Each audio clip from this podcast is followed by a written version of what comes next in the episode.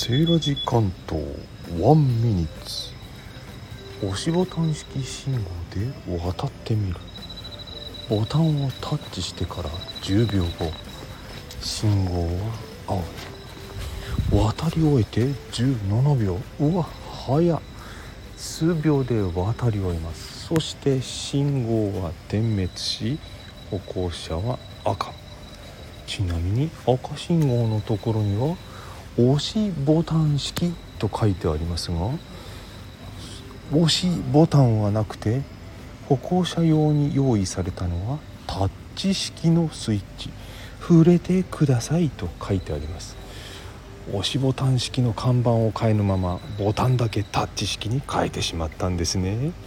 そんなことよくありますね。突っ込まない突っ込まない。